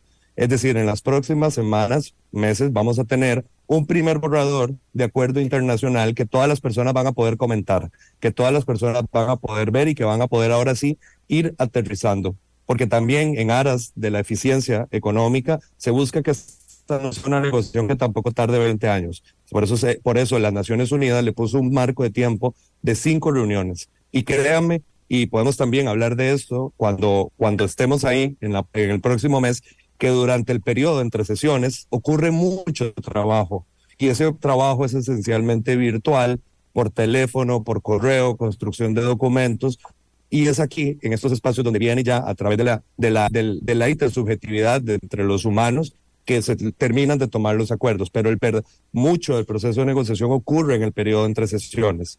Entonces vamos a tener probablemente algunos grupos de trabajo donde personas expertas, científicos, científicas, eh, organizaciones como Fundación Mar Viva estaremos trabajando en identificar cuáles van a ser los criterios y cuáles van a ser, por ejemplo, las sustancias tóxicas que hoy constituyen a los plásticos como los disruptores endocrinos y los vamos a sacar. Vamos a proponer cómo se van a sacar, porque no es Amelia, nada más, y, y quienes nos escuchan decir, bueno, mira, esta sustancia química está matando a mucha gente.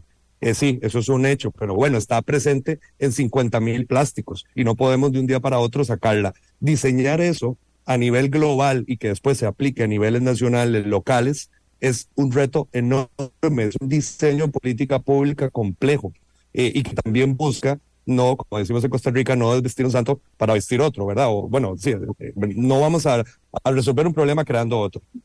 Entonces requiere mucha inteligencia y por eso requiere que muchas personas participen. Y por mientras, también en el caso de Costa Rica, seguiremos avanzando en la discusión legislativa, probablemente cuando comiencen de nuevo las sesiones ordinarias, eh, en la aprobación de los proyectos de ley, por ejemplo, el proyecto de ley para gestionar adecuadamente las redes de pesca fantasma, esos aparejos de pesca que quedan abandonados o perdidos en los espacios marinos y que se quedan, digamos, capturando de forma como eso que ven atrás. Eso es una red de pesca fantasma. Eh, el proyecto de ley presentado también por varias fracciones, por varios diputados en la Asamblea, busca dar un paso en esta materia, por ejemplo, en Costa Rica, y eso es algo que el acuerdo internacional tiene contemplado. Vale la pena indicar que Costa Rica está avanzado en este tema, como lo suele ser en los temas ambientales. Pero si queremos realmente resolver un problema global, tenemos que abordarlo de forma global. Y es un problema transfronterizo. De nada sirve que Costa Rica tome las mejores decisiones si el resto del mundo no está en la misma línea. Y para eso se requiere la negociación. Bueno, eh, hemos escuchado a Alberto Quesada. Él es el coordinador regional de basura marina para Mar Viva, que es la organización no gubernamental costarricense que tiene un grupo trabajando activamente en este encuentro en París. Él nos ha expuesto el tema, ha contestado un poco también al tema de por qué es importante que se reúnan y que hablen y que negocien allá y que ahí tal vez se pueda avanzar algo más que los 20 años que se avanzó con otra cosa.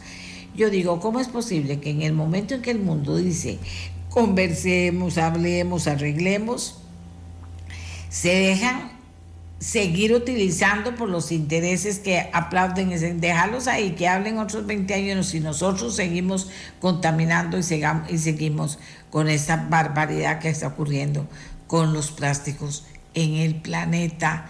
Nos están ahogando y ustedes no crean que es una exageración, una mentira, es una realidad. Y a raíz del ambiente, qué interesante hablar de este tema. Habla en internet, ahí hay pequeños videos, hay información, ahí usted se dará cuenta de lo que está pasando.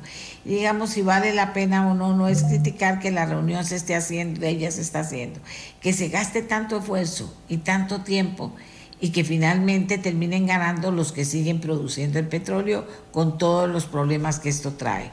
Y no se puede avanzar realmente en acuerdos que comiencen a cambiar esta historia, porque no está cambiando nada todavía. Gracias a Alberto Quesada. Vamos a hacer una pausa y ya regresamos. Vamos con otro tema. Es una buena noticia que vamos a compartir con ustedes. Amigos y amigas, les decía que tenemos una buena noticia. La empresa costarricense Eagle, fabricante y exportadora de soluciones eléctricas, amplía su presencia de nuevos mercados en Latinoamérica este 2023.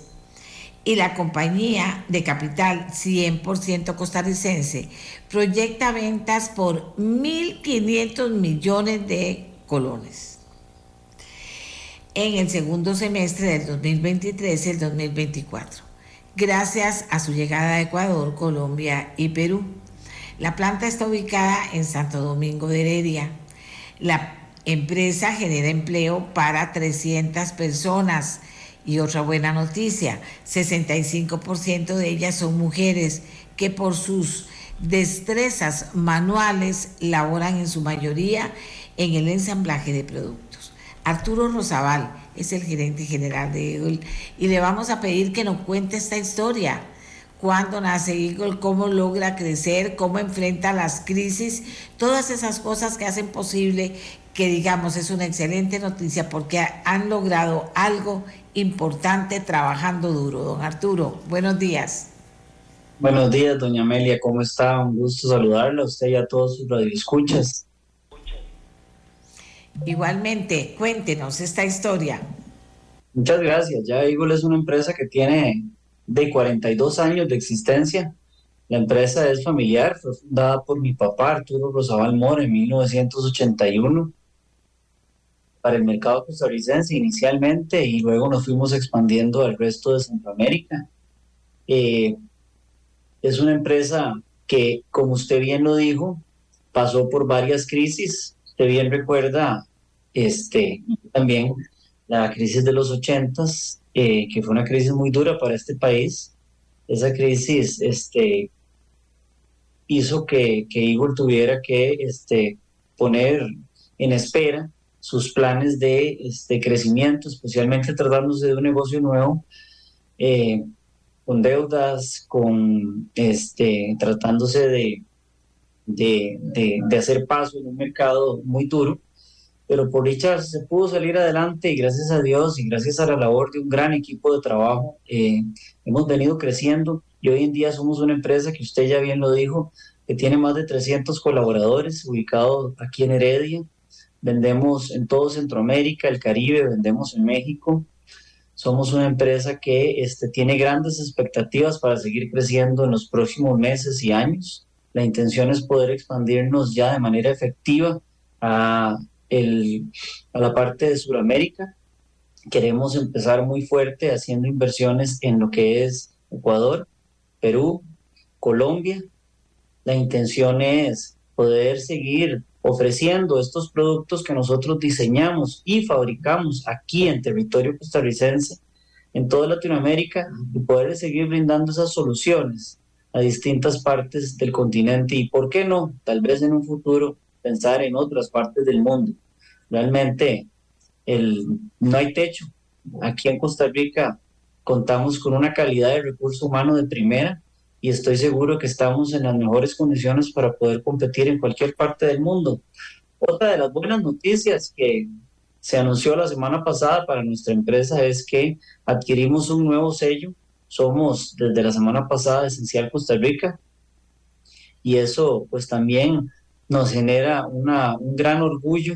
El sello de Esencial Costa Rica, la marca país, es muy importante para nuestra empresa porque no solamente demuestra que ya somos una empresa sólida, creciendo, financieramente estable, con productos de altísima calidad y un sistema de gestión certificado, sino que también somos una empresa que constantemente nos estamos preocupando por convertirnos en una empresa sostenible, eh, cada vez más preocupados en aspectos relacionados con el medio ambiente y por supuesto con temas relacionados con responsabilidad social empresarial. Finalmente nosotros entendemos que sí, claro, somos un negocio, la idea es seguir creciendo, este, pero lo tenemos que hacer de una manera en que podamos generarle un beneficio a la sociedad, a la comunidad, especialmente a la comunidad aquí de Heredia, que es donde nosotros estamos ubicados, a nuestros colaboradores y por supuesto sin que esto genere ningún impedimento para el medio ambiente. Ahora, cuando usted nos habla de estos productos, ¿qué tipo de productos son? Ah, sí, con mucho gusto. Nosotros vendemos soluciones eléctricas. Nosotros nos dedicamos a la fabricación de tomacorrientes, apagadores, enchufes, conectores, plafones, todo lo que es accesorios eléctricos de bajo voltaje. Estamos en el 100% de las ferreterías del país. Hoy en día somos una marca líder en, Costa Rica y en Centroamérica. Eh, manejamos una, una, amplia, una gama muy amplia de productos. Nuestra línea estrella es la línea plata, es una línea de plaquerías para el hogar, que es la número uno en ventas en Costa Rica. Eh, a mucha honra diseñada y fabricada en su totalidad aquí en Costa Rica, en la fábrica que tenemos en Santo Domingo de Heredia, Amelia. Buenos, bonitos y baratos. Cuénteme. Sí, señora. Énfasis en buenos. Eh, Todos nuestros productos están 100% certificados, este, cumplen con estándares y normas internacionalmente reconocidas.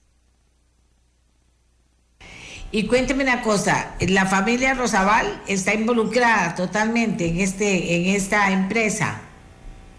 Pues sí, señora, bueno, la, la, la, empresa, mi mamá, Iliana Arce, este, es la dueña del negocio. Eh, mi papá falleció lamentablemente hace ya ocho años. Eh, yo estoy a cargo de la dirección del negocio desde entonces y el resto de mi familia forma parte de la junta directiva. Contamos con un gobierno corporativo. Obviamente, pues la intención es que como empresa nosotros podamos seguir dando pasos para que este, seamos una empresa que siga estándares internacionales. Eh, cuidamos mucho de eh, esos aspectos para poder garantizar la continuidad del negocio. Y cuénteme una cosa, ¿cuál es el secreto? Porque usted habla de, de, los 80, pero han pasado cosas, algunas más y otras menos graves para una empresa, para un empresario. ¿Cuál es el secreto en la empresa de ustedes? ¿Qué ha pasado? Que se han mantenido y han crecido y con expectativas a seguir creciendo. le puedo decir que este, somos una empresa que nos hemos preocupado por hacer productos de muy buena calidad a un precio competitivo pero le diría que nada de eso es posible si no pudiéramos contar con un gran equipo de trabajo. Aquí en Eagle contamos con una gran familia, todos estamos muy comprometidos con el negocio, este, tenemos personas que tienen, como decimos, la camiseta bien puesta y esto nos ha permitido seguir adelante.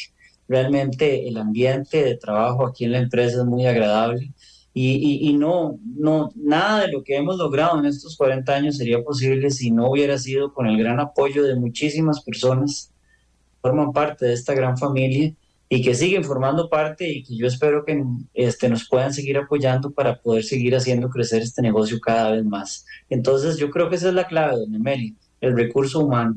Aquí el equipo de trabajo, el compromiso, la gente, la familia. Dígame una cosa, ¿y cuál y qué viene a futuro? ¿Qué planes vienen a futuro? Bueno, futuro, bueno, ya como le, como le, expuse, o sea, la intención es desarrollar nuevos mercados. Seguimos empeñados de manera muy fuerte en lo que es este, la división de diseño y desarrollo. Nuestro objetivo es seguir desarrollando soluciones eléctricas que se vayan cada vez adaptando mejor a las necesidades de nuestros clientes por eso es que a mí me gusta decir que lo que nosotros vendemos es soluciones, no necesariamente productos o accesorios eléctricos. Finalmente lo que nosotros es lo que nosotros hacemos es buscar una forma para que los usuarios tengan una vida más, más cómoda, más tranquila y si nosotros podemos colaborar con eso, pues enhorabuena. Y a medida que el mercado va cambiando, va evolucionando, este, surgen nuevas tecnologías, nosotros nos tenemos que adaptar y por eso contamos con este, un departamento de diseño y desarrollo muy robusto, pensando en este, desarrollar nuevas líneas, desarrollar nuevos productos para ir satisfaciendo esas nuevas necesidades que van surgiendo poco a poco, que cada vez es más acelerado el tema.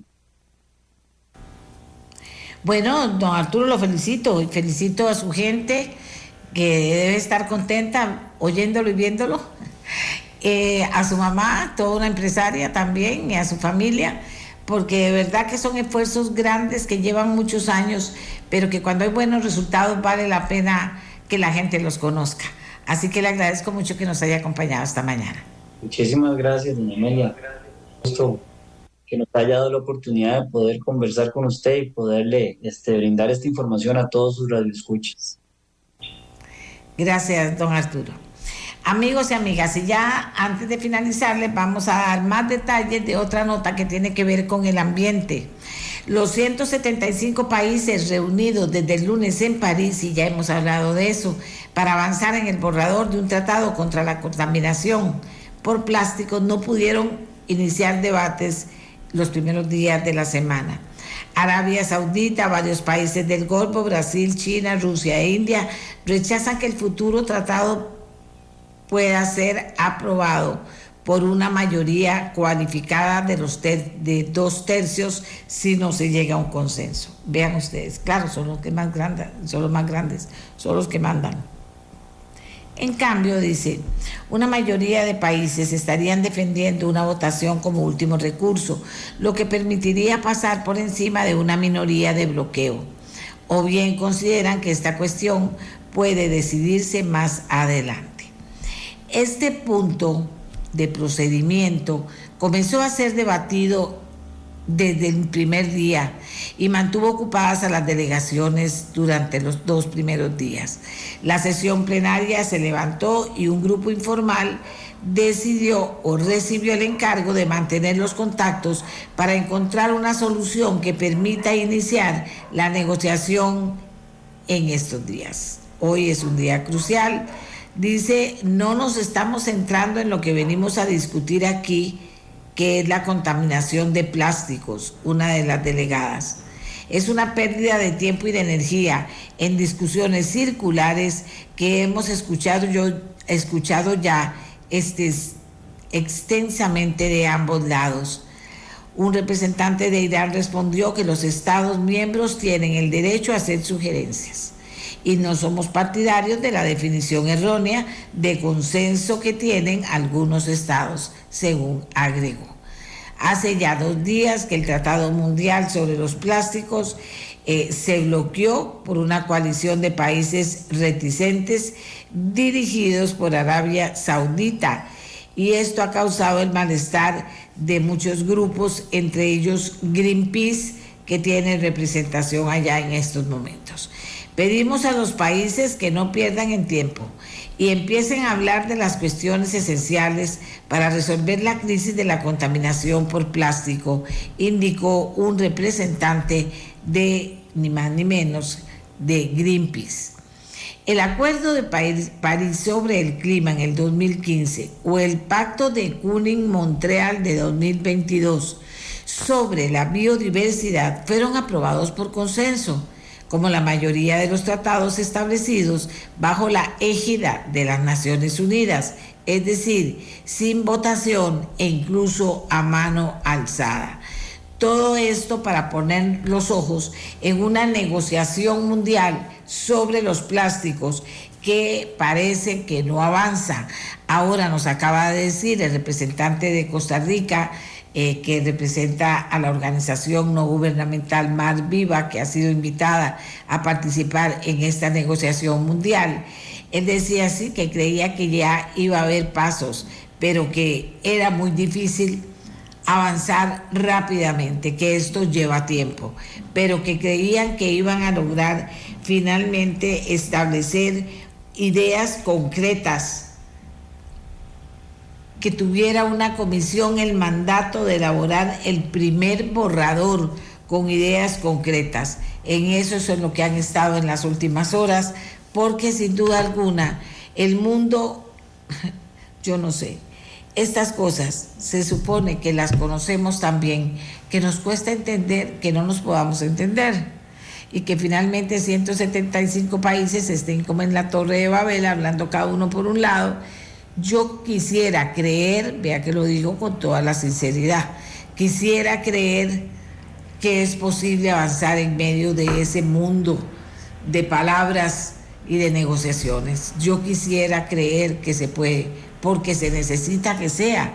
Y si no vea todo lo que se gasta, se gasta tiempo, se gasta plata, se gasta qué, qué no se gasta y cuánto no se sigue afectando a la naturaleza, aquel montón de aviones de un lado para el otro con la huella ecológica que eso significa. Bueno, quiero decir con esto que no son poquitas cosas de las que estamos hablando, son más e importantes. Pero vamos a hacer una pequeña pausa y ya regresamos con ustedes. La suya, la de todos y todas. Amigas y amigos, en el programa tocamos varios puntos, pero iniciamos hablando de algo que la gente me ha preguntado, alguna gente en la segunda parte del programa. Doña Amelia, eh, ¿qué pasó con lo del grupo extra?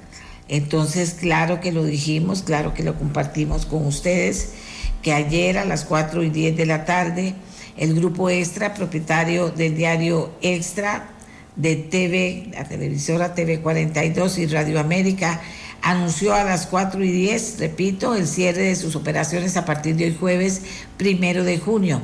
En un comunicado publicado en el Facebook de la empresa, manifestó que agradece a sus lectores, televidentes y oyentes por acompañarles durante 45 años.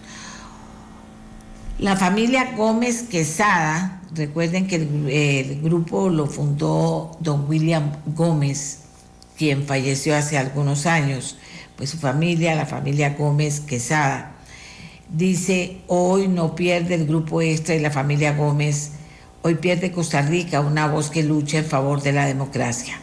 Recuerden, no hay democracia sin libertad de expresión. Luchen por ella. Atentamente, familia Gómez Quesada, Grupo Extra. En marzo del 2022, el juzgado concursal del primer juicio, Circuito Judicial de San José, ordenó a la Sociedad Periodística Extra Limitada pagar 6 millones de dólares a una accionista para evitar un proceso de quiebra de la compañía. Así está la situación. Eh, efectivamente, nosotros mm, para nada nos parece que se cierre un medio de comunicación, nunca nos parecerá. La, la, democracia, la libertad de expresión hay que fortalecerlas y esto no ayuda en nada. Eh, es una situación eh, difícil para la familia, sin duda alguna, para sus trabajadores también que eran un grupo grande, importante, pero ellos tomaron la decisión, se lo informa, se lo informan al país en redes sociales, en el Facebook de la empresa y agradece allí mismo a sus lectores, televidentes y oyentes por acompañarlos. ¿De acuerdo? Así está el tema del grupo extra. También hablamos claramente con la ministra de Salud, Mari Munibe sobre el lineamiento nacional para la vigilancia del COVID-19. Eliminan órdenes sanitarias. También tocamos el tema de que la Sala Cuarta declara sin lugar acción constitucional contra la creación del Parque Nacional Isla San Lucas. Los magistrados confirmaron la constitucionalidad de la ley que varió la condición de sitio de refugio de vida silvestre a destino turístico. Hablamos de que Costa Rica es el primer país del mundo en, impartir módulos de realidad virtual para combatir la pesca ilegal, una experiencia que capacita jueces, fiscales, OIJ, guardacostas, Incopesca, Senasa y MINAE con el fin, oigan qué importante, aquí lo pudimos ver, de mejorar la solidez y contundencia de casos en las cortes judiciales. Hablamos de esta cumbre de París que alberga una supuesta negociación mundial sobre los plásticos o, o mejor dicho, algo, algo contra la contaminación con plásticos que según nos dijeron desde París, se va, a, se va a estar trabajando en ideas concretas, muy concretas por parte de los 175 países para un mandato claro, que se elabore un primer borrador ya, para que no pasen 20 años conversando, pagando viajes, hablando allá, sino que se valore hacer un mandato ya. Y para eso se están en este momento eh, aterrizando ideas concretas. Y también hablamos de una empresa costarricense, de la empresa Eagle, eh, fabricante y exportadora de soluciones eléctricas que tiene a 300 personas trabajando con ellos y un 65%, esa es otra buena noticia, son mujeres que por sus habilidades o destrezas manuales laboran en su mayoría en el ensamblaje de productos Qué bien, ¿verdad? Nos alegra. Estas cosas nos deben alegrar. El empresariado, siempre y cuando cumpla con todo lo que tiene que cumplir, es el que ayuda a generar empleo en este país, el que sostiene el gran empleo nacional. Y hace falta empleo, pero también hace falta que la gente estudie, que se prepare. Ayer un compañero me dijo, ay, doña Amelia, ya mi hija está en la UCR. Le dije, qué bien, me alegra mucho. Eh, eh, le digo, ¿y qué pensó estudiar? Su hija mayor es, dice, pues fíjese que yo no sé, pero que ella decidió que quiere, quiere ingeniería civil. Y digo, ay, qué belleza, no me diga, le digo, porque hace poquito yo estaba hablando en el programa precisamente de, eh, de que tenemos que empujar más a las muchachas que digan que quieren estudiar las STEM, que son las ciencias, las tecnologías, ¿verdad? Todo ese tipo de cosas como la que me dicen ahora esta muchacha. Está estudiando le, eh, es difícil, eso no es fácil, pero se decidió por ingeniería civil. Y ese es otro tema que tenemos que tener presente las personas en estos días en que muchos muchachos ya comienzan a hablar solo de qué voy a elegir, qué voy a estudiar, qué me gusta, qué no me gusta, me gusta esto, pero prefiero esto que es más facilillo para empezar y después agarro la más difícil. Eso no existe, pero en fin, hay que plantearles, ¿has pensado ya en las STEM? ¿Has pensado en las ingenierías que hay? Eh, eh, ¿Te gusta alguna? ¿Qué es lo que te gusta de las ingenierías? ¿Has pensado en el área, en el área de las ciencias? Todo eso es lo que viene de la computación. Todo eso es lo que viene. Ahora la gente me habla de, de inteligencia artificial. Claro, eso es lo que viene.